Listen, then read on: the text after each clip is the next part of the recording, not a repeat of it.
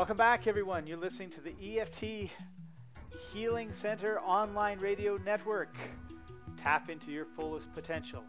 Starring the founder of the EFT Healing Center, Annabelle Fisher. I'm your co-host Scott Patton.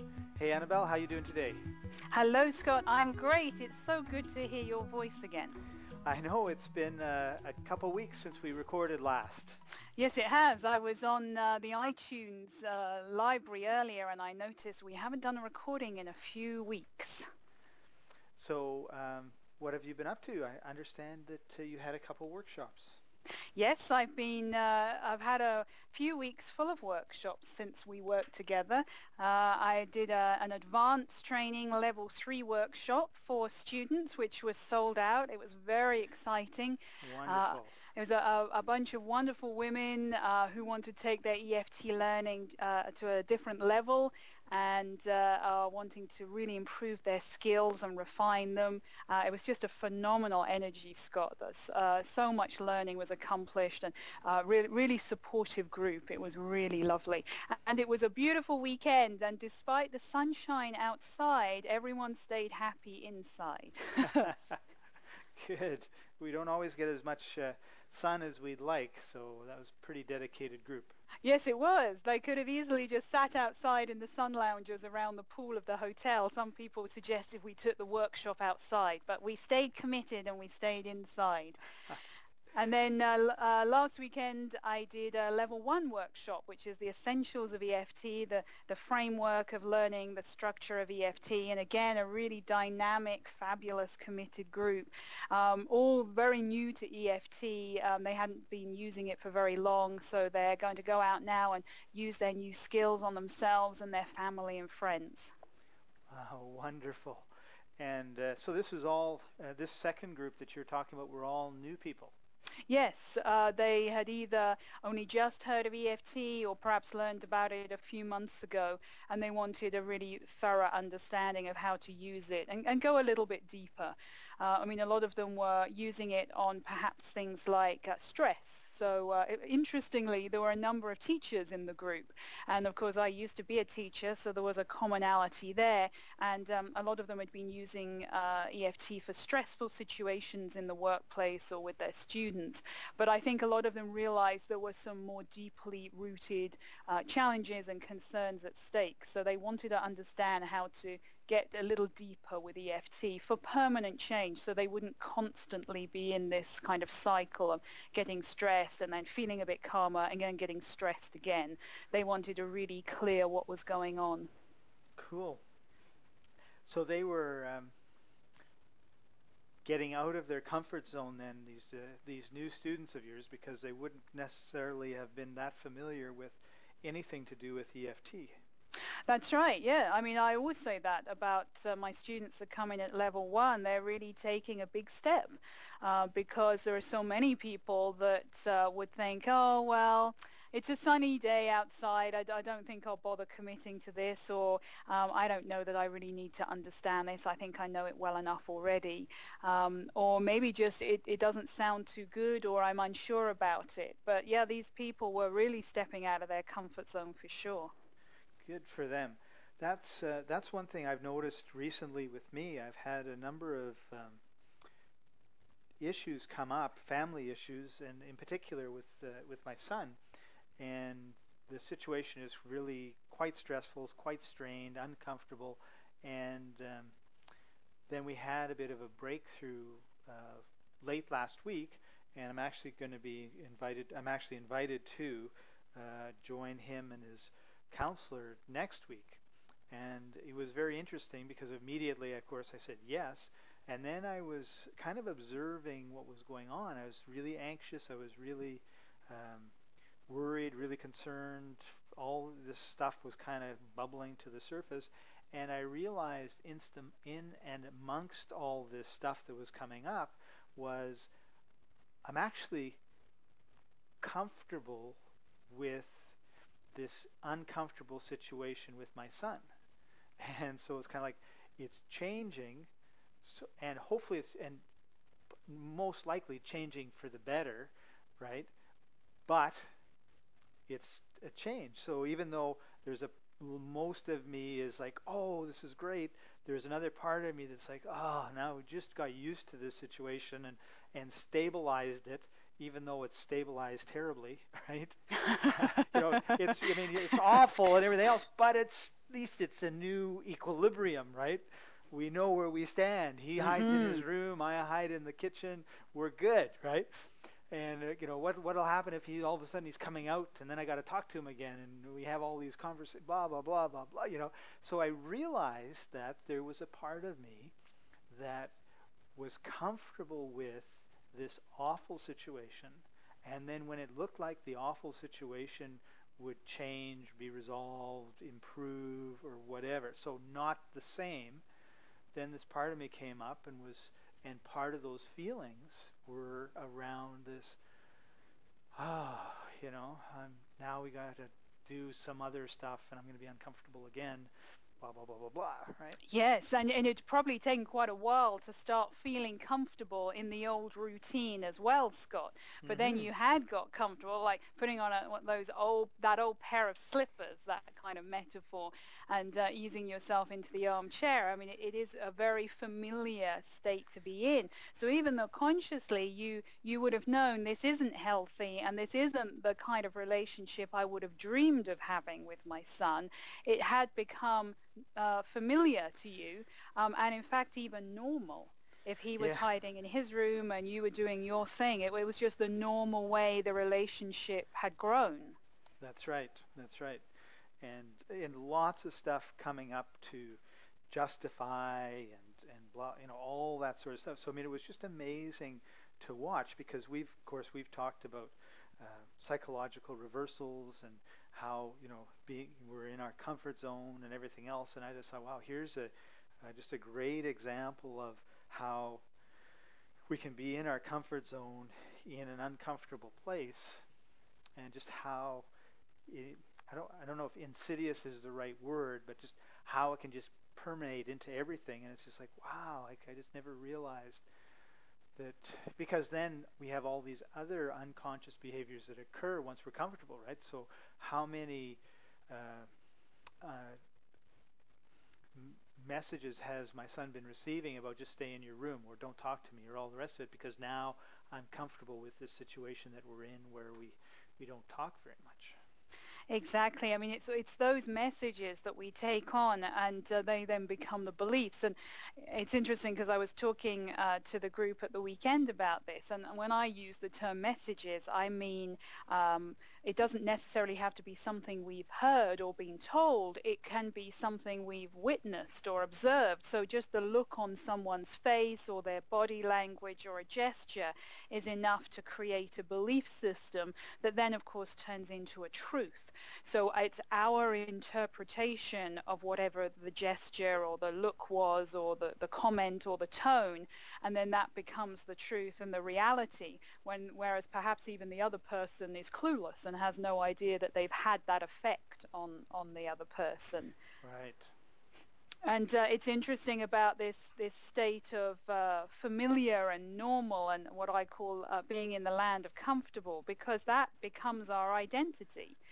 Uh, and uh, so for you, uh, that was your identity to be in a different room to your son, and his his identity was I'll, I'll rush into my bedroom and not speak to dad for whatever reasons.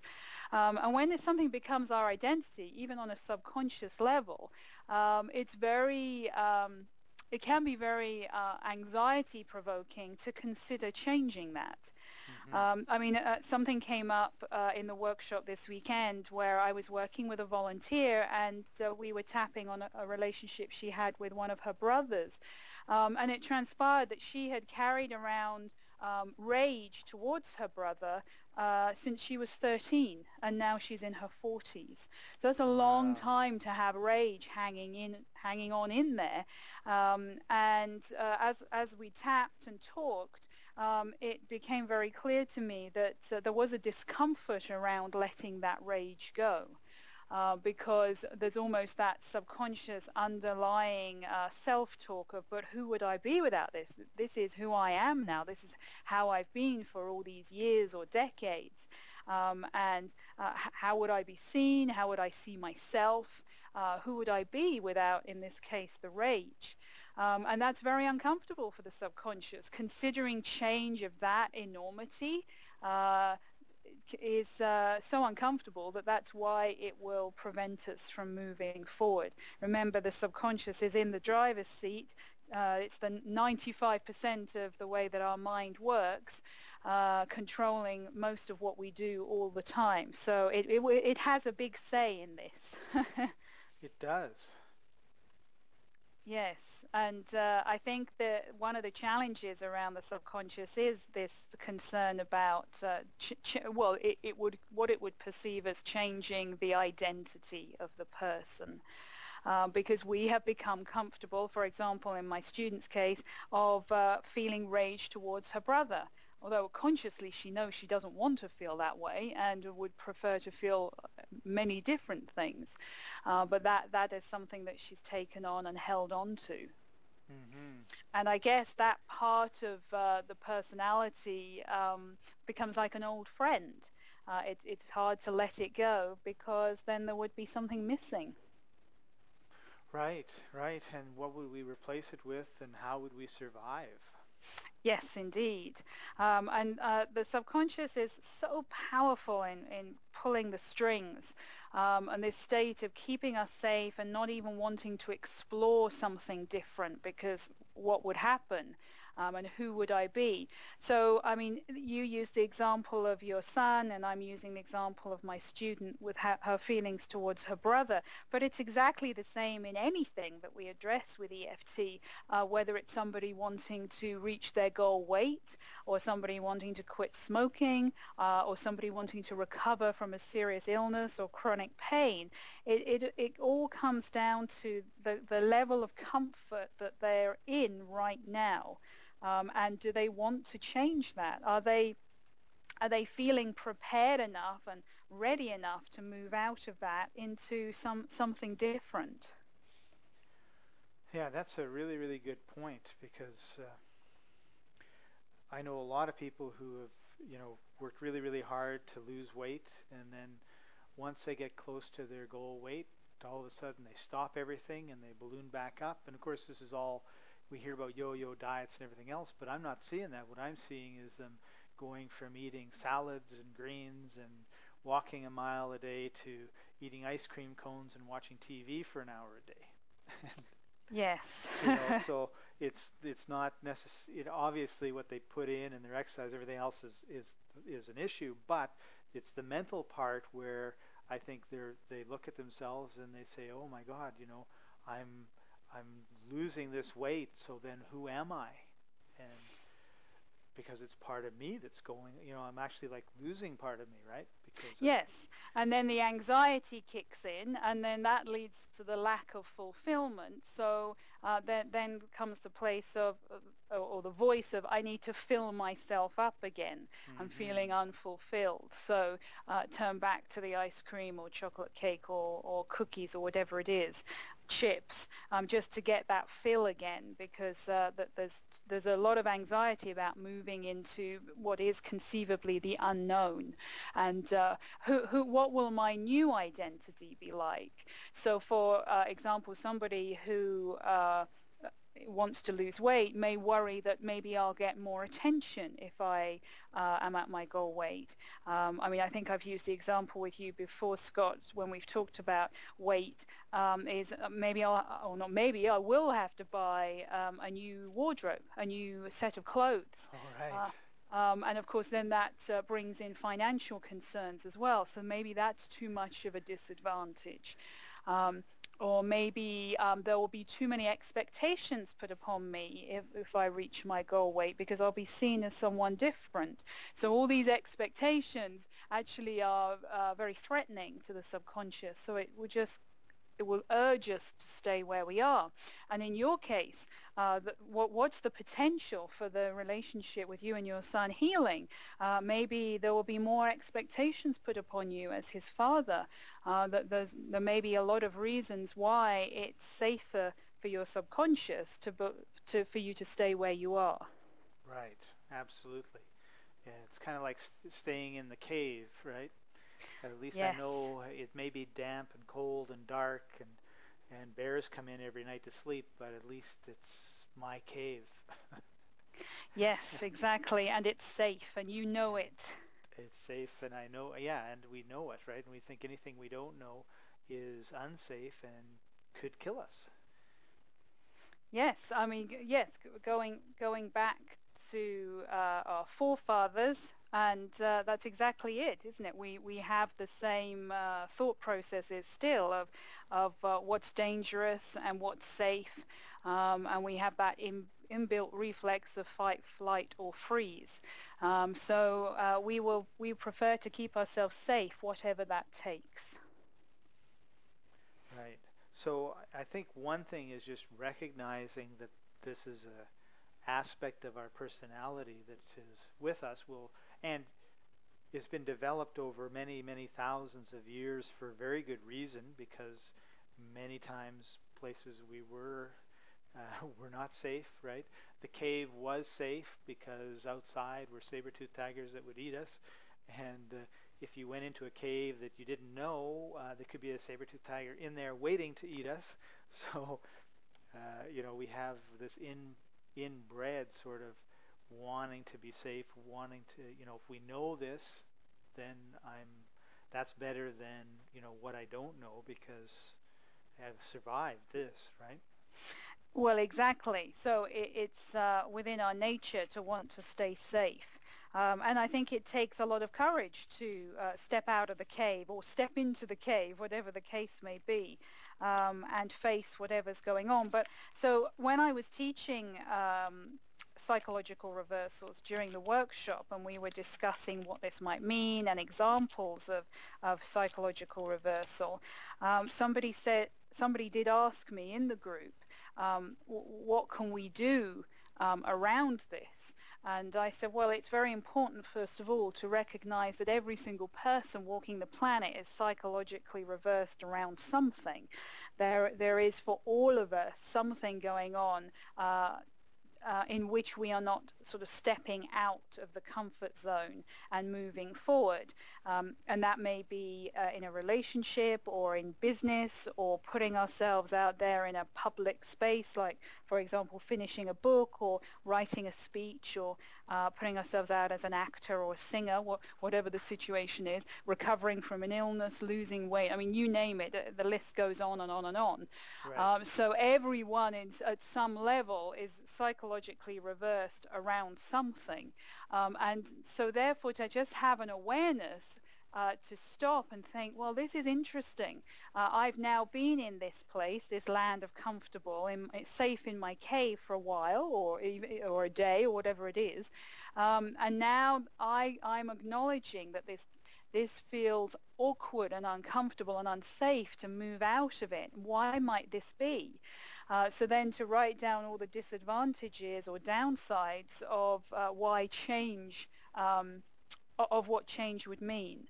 Uh, so what are the expectations upon ourselves that others would put upon us, uh, how we would look, feel, think, all the rest of it. And uh, I believe to treat ourselves uh, with even more compassion as a result of it. Because uh, whatever's going on, we are ultimately doing our best under the circumstances. Um, so that's why I love the EFT because we can acknowledge what's going on and how challenging it is, and perhaps even that we don't want to make the change, and we can accept ourselves as well. Right. I think that's I think that's really important too. Is coming from a place of you know we're doing the best that we can do. We may not get the result we want this time right now in this area, but we are also getting good results in other areas. So, yeah, I know sometimes people just go way over to the opposite extreme and say, you know what, uh, this isn't working in my life, so even though my husband or wife has nothing to do with it, I'm leaving them. Even though my work has nothing to do with it, I'm quitting my job. Uh, even though my you know, home has nothing to do with it. I'm selling it and I'm moving to Mongolia. Even though, you know, what I eat has nothing to do with it, I'm giving up steak and becoming vegetarian, or I'm giving up vegetables and eating steak. and, and we throw everything out uh, instead of just really focusing on the one area that, of course, is, is the issue. Exactly, because yes, it, I mean it's, it's, interesting the extreme. So we swing into the extreme mode, uh, and uh, and and go for that. But yes, you're right, and that that creates avoidance, of course, and not actually focusing on the task at hand, so to speak. Uh, so uh, I think rather than uh, creating huge changes in a drastic way, uh, then to, to creep in gently, as I say uh, to my students uh, when we're doing EFT, and approach this with kindness. Because, okay, what is going on for me? What is the resistance here to the change?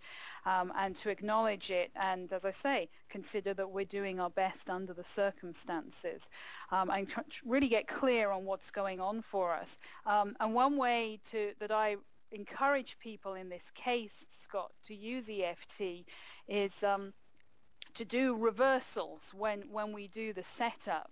Um, and what, what I mean by that is uh, when we're tapping on the karate chop point, rather than doing the regular, even though I have this problem, and then the balance of I accept myself anyway, so that we're acknowledging what's going on, and then there's some self-acceptance, um, which is of course in the conscious mind. Uh, so I, I, know this is happening, and I accept myself.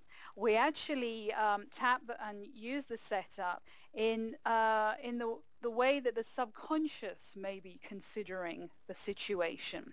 So bearing in mind the role of the con- subconscious is to keep us safe so that we stay in the familiar and the normal and the known. Um, it, the subconscious language would probably uh, be along the lines of I don't want to change. I don't want to do this differently. I want to stay where I am. I'm afraid. Uh, so we use the reverse language uh, when we do the setup. So we would say things like, even though I really don't want to let go of this problem, I accept myself anyway.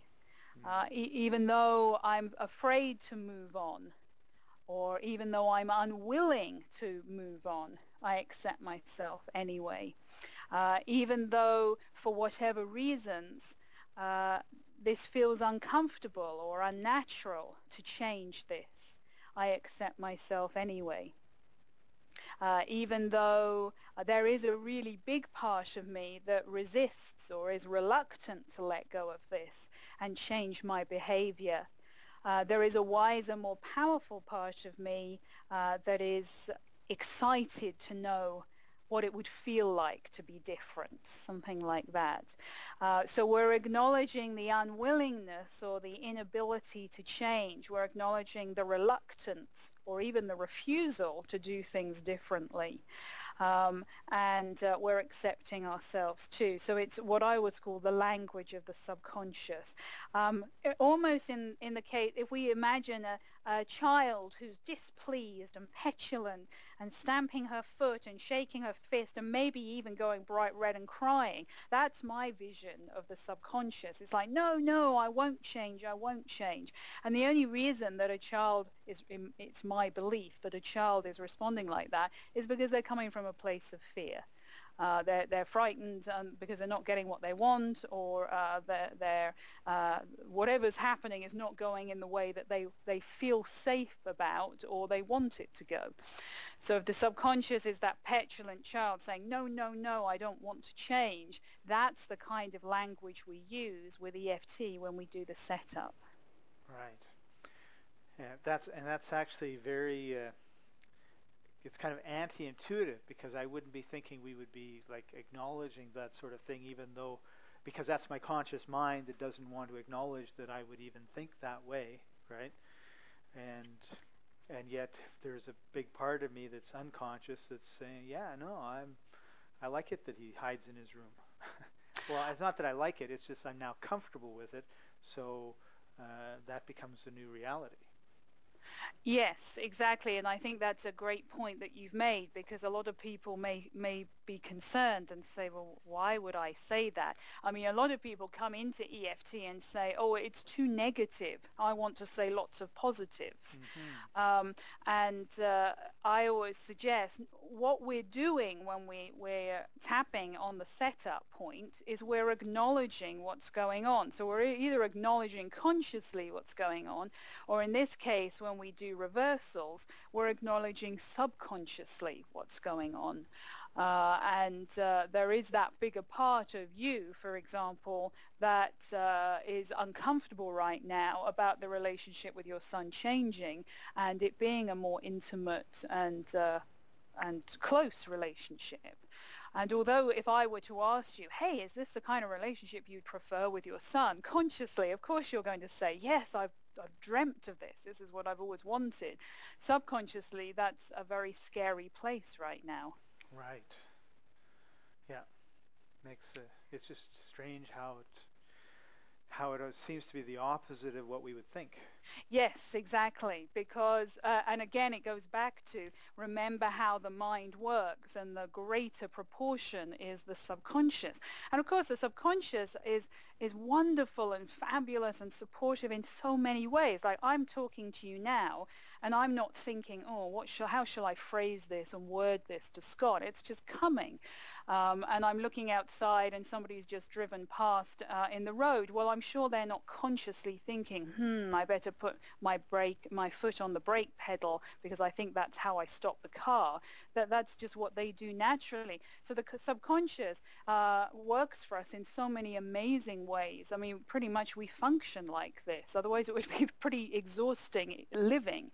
However, there is that part of the, the subconscious that uh, due to that, like how, how can I, um, how do I drive safely? How do I eat? How do I communicate? And all the rest of it that, that keeps us in that survival, protected mode that also wants to keep us safe in these kind of situations too.